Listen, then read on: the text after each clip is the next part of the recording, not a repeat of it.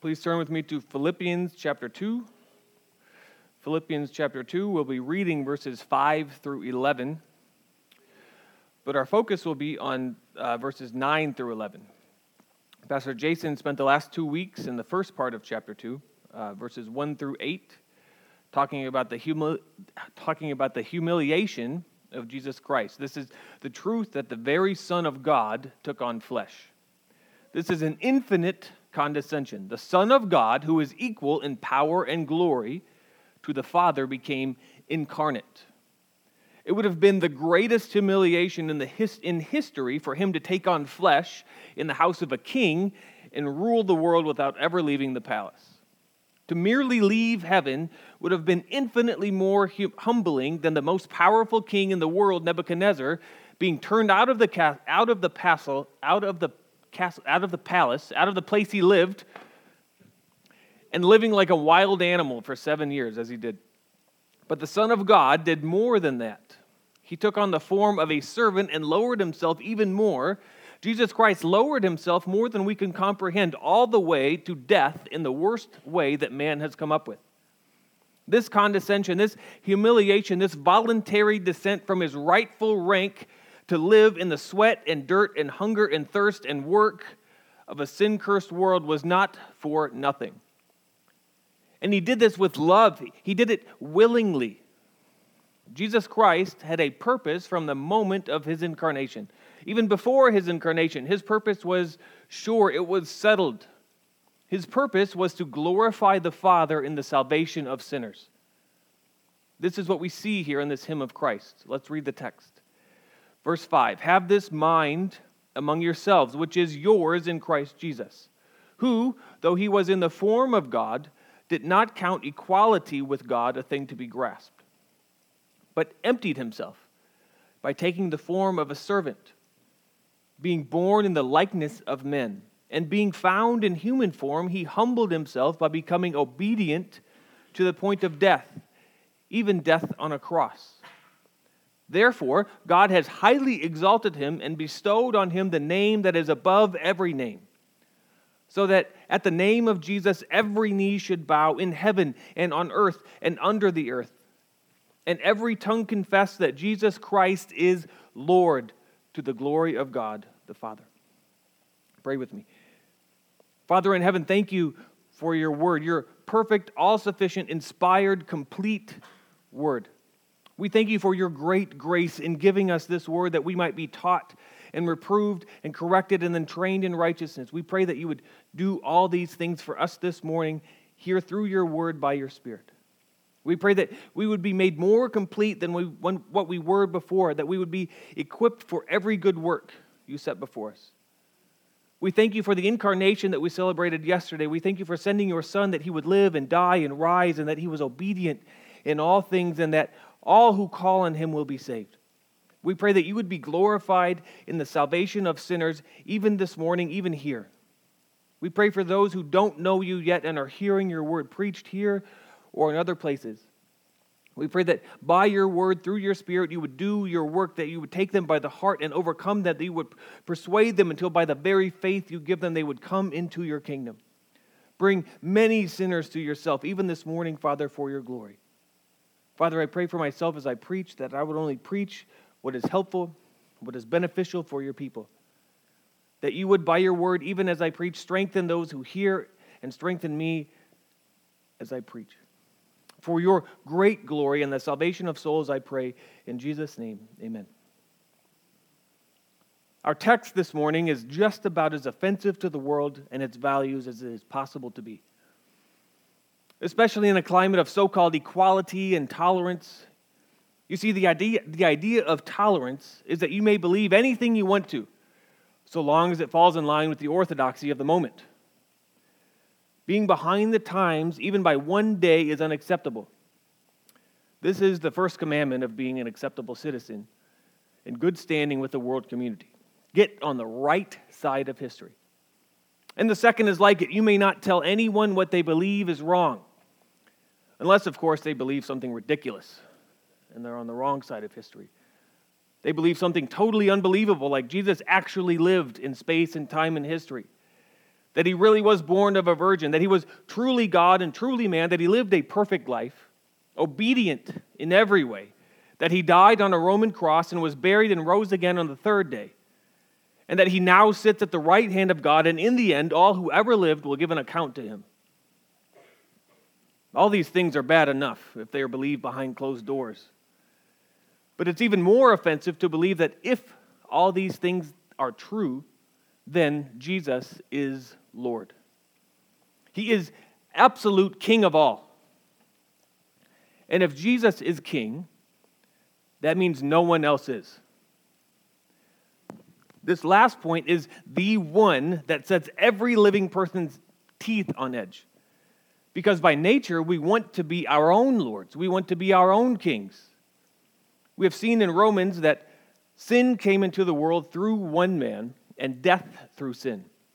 And so death spread to all men because all sinned. You see, when Adam sinned, we all sinned. When Adam ate the fruit, he determined that he would be his own ruler, his own Lord. And this attitude is our inheritance from him. We are born demanding our rights. We are born with the belief that any idea that enters our noggins not only deserves acceptance, but should be the law of the land. This isn't hard to prove. All it takes is five minutes in a nursery with more than one kid, or three minutes on the, on the playground, or 30 seconds at a board meeting. Mankind is an exceedingly selfish creature. It is baked into our very sinful nature. Which is why Paul tells the, tells the Philippians at the beginning of Philippians 2 so if there is any encouragement in Christ, any comfort from love, any participation in the Spirit, any affection and sympathy, complete my joy by being of the same mind, having the same love, being in full accord and of one mind. Do nothing from selfish ambition or conceit, but in humility count others more significant than yourselves. Let each of you look not only to his own interests, but also to the interests of others. In our natural state, outside of Christ, this is like telling someone to empty the ocean with a spoon. I know we've spent time in this text, but indulge me, please. Look at what Paul tells them to do be of the same mind, have the same love, be in full accord, do nothing from selfishness or pride. In humility, count others more significant than yourselves. Look not only to your own interests, but also to the interests of others. Are you kidding me? This goes against everything, every instinct we are born with. But Paul goes on Have this mind among yourselves, which is yours in Christ Jesus. This is the only way that the previous four verses are even possible. The mindset of humility, of others before yourself, of having the same mind, of maintaining the same love, of being united in spirit, intent on one purpose. All of this is only possible in Christ Jesus. And it is only possible when this common goal, when, when everything is pointing to and everyone is pushing toward the one common goal, and that goal is to glorify Jesus by obedience to Him. It is only because of who Jesus is and what Jesus did that we are enabled to do these things. It is only because Jesus humbled himself beyond our comprehension that we have hope. And then to finish last week's text, Jesus, who, though he was in the form of God, did not count equality with God a thing to be grasped, but emptied himself, taking on the form of a servant, being born in the likeness of men, and then being found in human form, he humbled, he humbled himself by becoming obedient to the point of death, even death on a cross. Now, Jesus humbling himself is something we should never take lightly. Because at some level, this makes sense to us. It can even kind of make sense to the world. The world can handle the thought of God humbling himself, of coming to save us or at least help us, because who couldn't use a little extra help now and then? The world can stand the thought of God giving up power to identify with us because we're pretty awesome. And any God worth his salt would do whatever, would of course give up anything he had to in order to be with us. We are comfortable when the focus is on us and what we think or what we need, what we think we want or what we need. We can even stand the thought of being nice to one another, of turning the other cheek and of forgiveness and treating others the way we want to be treated. That's easy to, to, to wrap your mind around. Even those who do not believe in Christ as the Son of God can get behind those ideas. This, though, is not the main point. It is not mainly what the Son of God came to do. He did not come mainly to give a moral code or to allow us to live to our full potential. The point of life is not about ourselves. We don't live for ourselves. The first question of the Westminster Larger Catechism is What is the chief and highest end of man? And the answer is Man's chief and highest end is to glorify God and to fully enjoy Him forever. Now, again, we can begin to wrap our heads around this and even come to accept it if the opposite is also true. In our fallen selfishness, we think if our chief end is to glorify God and enjoy Him forever, then God's chief end must be to glorify us and enjoy us forever. But that is not the truth. That is not how God's work. That is not how God works. God's chief end, what he is most concerned with, is not us. It is not our comfort or even our salvation. The thing God is most concerned with is his own glory. And that brings us to our text this morning. Verse 9. Therefore, that's all we're going to get to right now.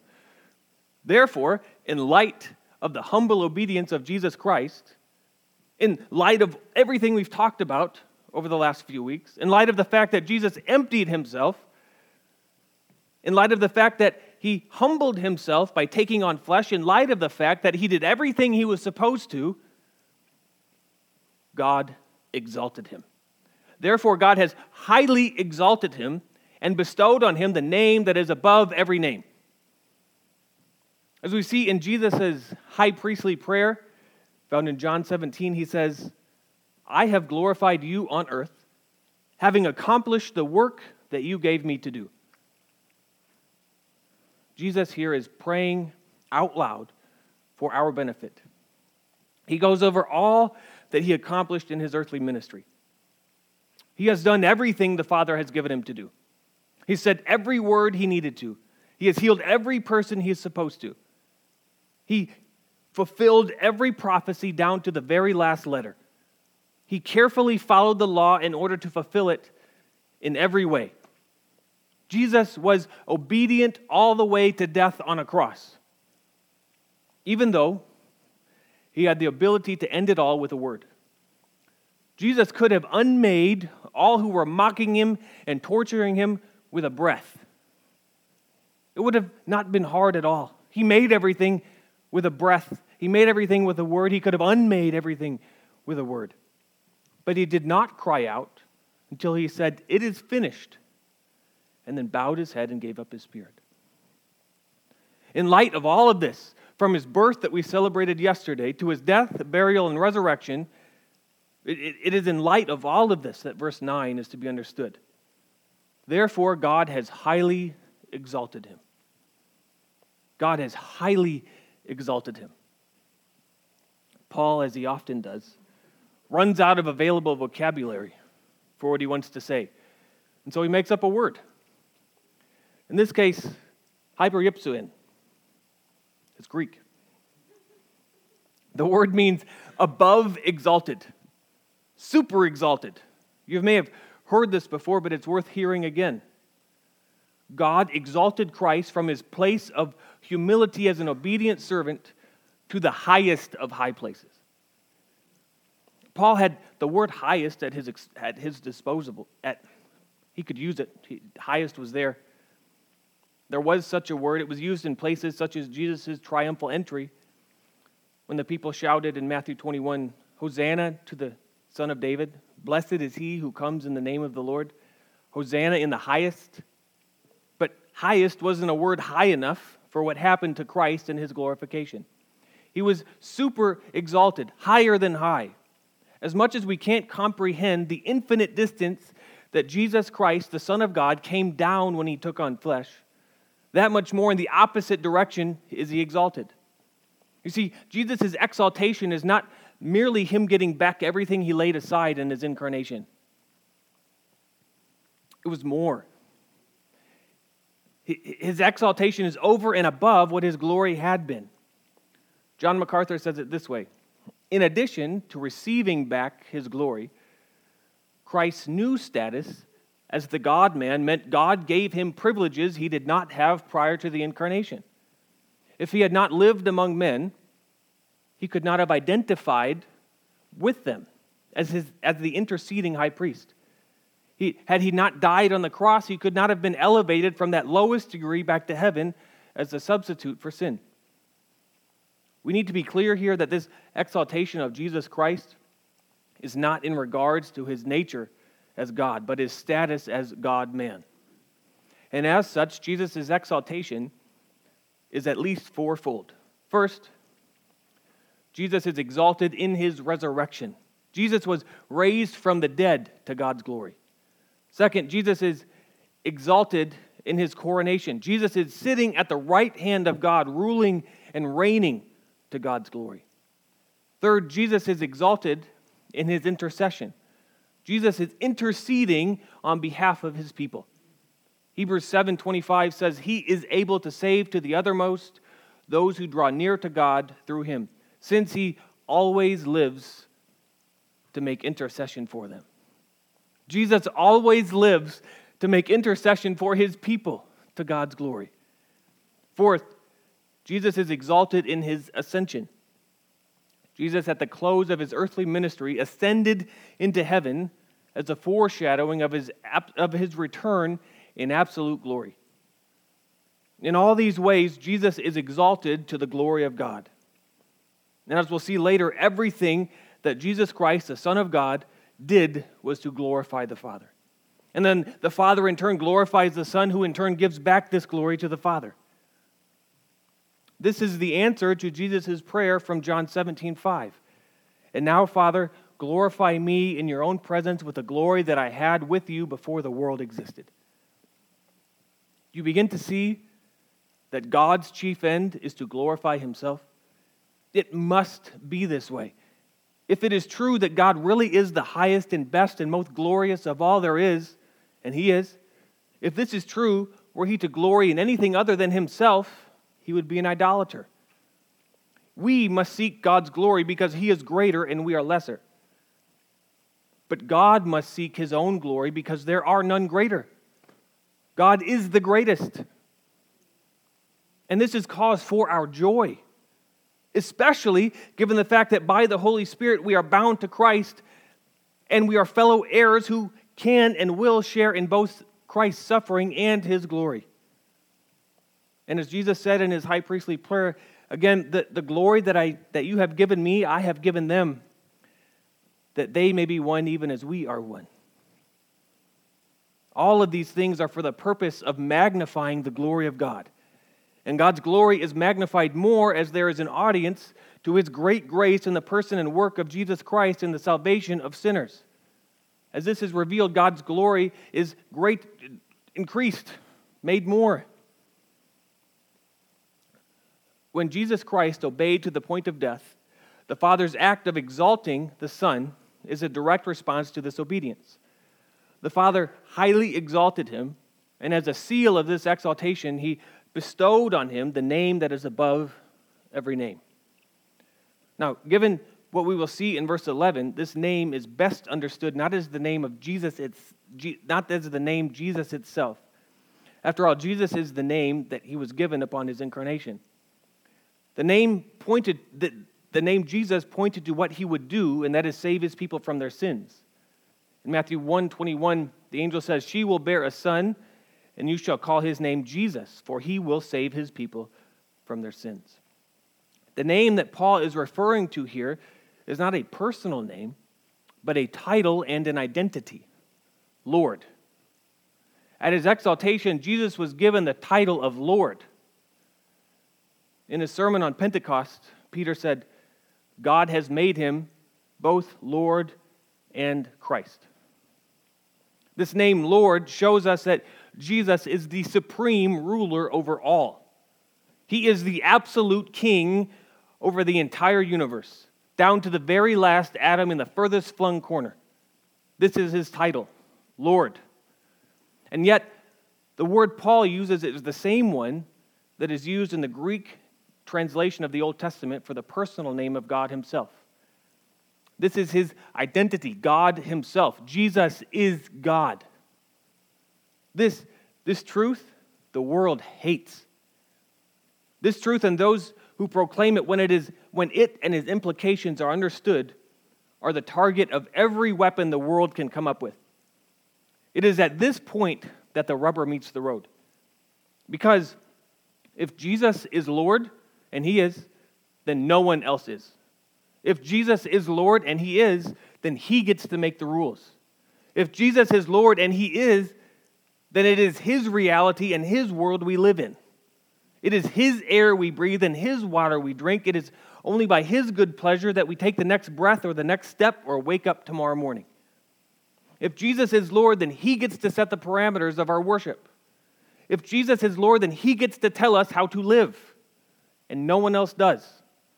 Jesus decides what truth is, what bodies are, and how we, how we use them. If Jesus is Lord, and He is, then He gets to tell us, His people, what pleases Him. He also gets to tell everyone else what pleases Him because He is, he is Lord over them as well. If Jesus is Lord, and He is, then He is Lord over all, whether people, people recognize it now or not. They will eventually recognize His Lordship, though by then it will be too late for them to repent and be saved. It will be a recognition of, of His Lordship as conquered enemies and not as faithful servants. Jesus is Lord. He is Lord over you. He is Lord over me. He is Lord over the United States, of Canada, and England, France, Australia, Afghanistan, Russia, China, and North Korea, along with every square inch in between. Jesus is Lord, which means nothing else is. And if nothing else is, nothing else deserves worship. Not even a little bit. Not COVID, not the economy, medicine, politics, or politicians, your retirement account, the approval of others, or your preferences for which songs we sing. Jesus is Lord, which means your family is not, sports are not, and pleasures are not. Jesus is Lord, and he demands allegiance and obedience. Jesus did not come to make us comfortable. As Steven Lawson says, Jesus did not come to create a holiday, he was born to die for sinners. And this fact, this fact is cause for more true joy and true comfort than all the things the world can offer combined. Jesus is Lord, and he reigns and rules and is continuing to lay claim to the hearts and minds of men on all the earth. He is not doing this with the wisdom of the world. He's not doing it with the latest technology. He's not doing it by the power of personality or the force of a military. The Lord Jesus Christ is expanding his domain in the hearts of men by the message of the cross through the Holy Spirit, which Paul says is foolishness to the world. In 1 Corinthians, he says, For the word of the cross is folly to those who are perishing. But to us who are being saved, it is the power of God. This word of the cross is the message of the victory of Jesus. This message tells of how and why Jesus is Lord and what we must do in response to this news. That is, we must acknowledge his lordship and submit to his domain now and forever. This is not a matter of making Jesus your co pilot or giving lip service to who he is. This is both understanding and submitting to the fact that Jesus owns the plane and you and the air the, pl- the plane is flying in, and thus rightfully belongs in the pilot seat with you nowhere near the controls we must bend our knees and confess with our mouths, which really means to totally surrender to Him. This is an unconditional surrender with nothing held back, placing ourselves entirely in His hands. And when we do this, we don't lose anything, we gain everything. As Jesus said, For whoever will save his life will lose it, but whoever loses his life for my sake will find it. In our submission to the lordship of Jesus, we gain all things. Romans 8:32 says, "He who did not spare his own son, but gave him up for us all, how will he not also with him graciously give us all things?" We gain all things because if Jesus is our resurrected Lord of all things, and he is, then every word he spoke, every promise he made is more true than we can possibly hope. This includes our very salvation and Jesus sending the Holy Spirit, by whom we are united with both our Lord and each other. All of which enables us to do the very thing that Paul is calling for at the beginning of this passage, as well as what comes after verse 11. That is, being of the same mind, having the same love, being in full accord and of one mind. Do nothing from selfish ambition or conceit, but in humility count others more significant than yourselves. Let each of you look not only to his own interests, but also to the interests of others. In Christ, we can do this. And also, therefore, my beloved, as you have always obeyed, so now, not only in my presence, but much more in my absence, work out your own salvation with fear and trembling, for it is God who works in you, both to will and to work for his good pleasure. Do all things without grumbling or disputing that you may be blameless and innocent children of God without blemish in the midst of a crooked and twisted generation, among whom, among whom you will shine as lights in the world, holding fast to the word of life. Jesus is Lord. He has been exalted above all and given the name above all names. And the result of this exaltation must be what we see next in our text today. Verse 10 So, so that at the name of Jesus, every knee should bow in heaven and on earth and under the earth, and every tongue confess that Jesus Christ is Lord. There are those even in this community who think this verse means that we should literally bend our knees whenever the name of Jesus is spoken. This is nothing new. Spurgeon said, Some foolish and superstitious persons make this passage a pretext for bowing their heads at the name of Jesus whenever it is mentioned. Nothing can be more senseless because the passage means nothing like this at all. What Paul is doing here is connecting Jesus, the God man, to the Lord of Israel. He is explicitly saying that Jesus Christ is, is the Lord of Isaiah 45, in whom all the offspring of Israel shall be justified. Isaiah 45, verses 22 through 25 say, Turn to me and be saved, all the ends of the earth, for I am God and there is no other. By myself I have sworn. From my mouth has gone out in righteousness a word that shall not return. To me, every knee shall bow and every tongue shall swear allegiance.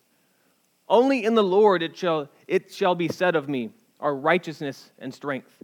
To him shall come and be ashamed all who were incensed against him. In the Lord, all the offspring of Israel shall be justified and shall glory. It is only in the Lord that anyone shall be justified. And to that Lord, everyone must submit. Paul knows this from firsthand experience. On the road to Damascus, he was knocked to the ground by the sheer glory of Jesus. And after Jesus spoke, Paul had he had to call him Lord. And Paul never recovered from this encounter with the risen Lord Jesus. We can see this in his letters. He is consumed with the lordship of Jesus, both in proclaiming the news and what it means that Jesus is Lord of all things. One commentator helpfully points out that this little phrase, Jesus is Lord, is the central confession of early Christians. And even now, without such a confession, a person is not a Christian. This short confession summarizes at least four convictions. One, Jesus of Nazareth was the promised Messiah who delivers his people from their sins. Two, Jesus of Nazareth, Jesus of Nazareth, from the town where he was from, Jesus was God in the flesh. Three, the exalted Jesus Christ alone is the true Lord of, the, of this universe. And four, as the true Lord of the universe, Jesus Christ deserves total allegiance. We should, we must understand that because Jesus is Lord and deserves our total allegiance, we must obey him in all things.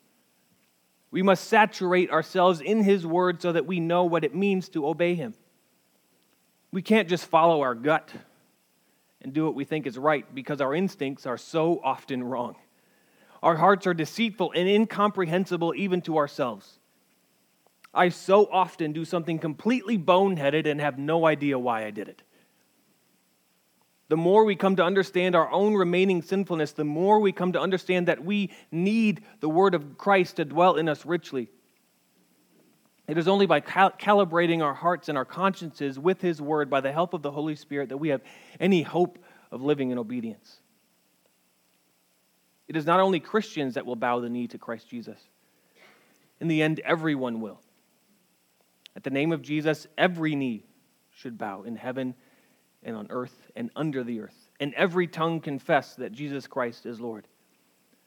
Spurgeon says, We are taught here, what we are taught here is the great truth that Jesus Christ, though he stooped to the lowest shame, is now exalted to the very highest glory.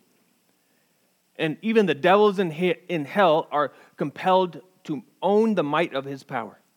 And now he is higher than the highest. Everyone must confess his divinity. With shame and terror, his adversaries shall bow before him. And with delight and humble adoration, his friends shall own him as Lord of all. The point here is that all creation will one day recognize the truth of what is already the case that is, the universal and sovereign reign of the Lord Jesus Christ. Believers do this now with great joy. But the day is coming when even the enemies of Jesus will recognize and confess his lordship. How much comfort is found here? In a world that seems out of control and spinning ever wilder, Jesus is Lord. In a world where it seems that evil goes unpunished and immorality is celebrated, Jesus is Lord. In a world where it seems that there is no check on sin or, or the ever more imaginative ways that sinners find to sin, Jesus is Lord, and the day is coming in which the entire created order, the whole universe in heaven, on earth, and under the earth will be in submission to the Lord Jesus Christ in every possible way. The lordship of Jesus and the very fact that the day is coming when all will have no choice but to bend the knee before him is why we must not keep this to ourselves. We must plead with those who are not already in submission to the Lord Jesus Christ. We must tell them that they must come to him now. They must bend the knee and confess his lordship in repentance and faith. They must do it now, today. And if they will come, Jesus will have them with great joy. But if they do not, if they wait until it is too late, they will have no choice but to bend and bow in terror. The day will come when they will see the risen and exalted Christ, that he is not only the true Lord of this universe, but also their righteous judge. And he will judge according to the standard of God's holy perfection and not their best efforts. And even this judgment will bring, bring glory to the Son. But this is not where this text ends.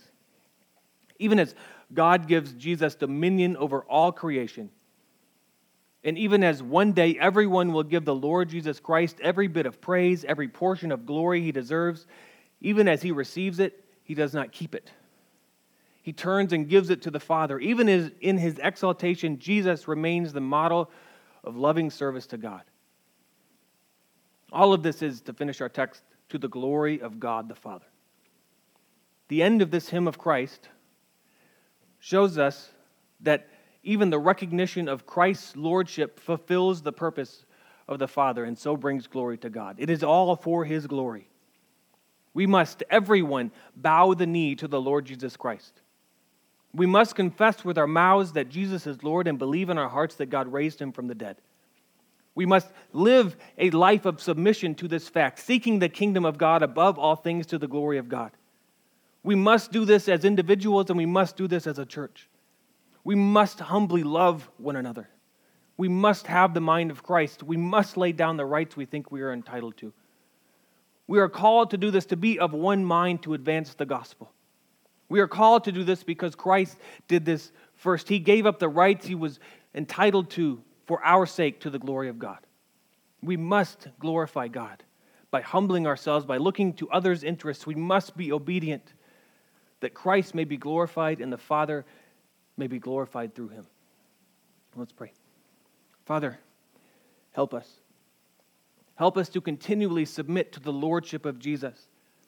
Help us to glorify you in the way that we live out of this submission to the one who has the name above all names.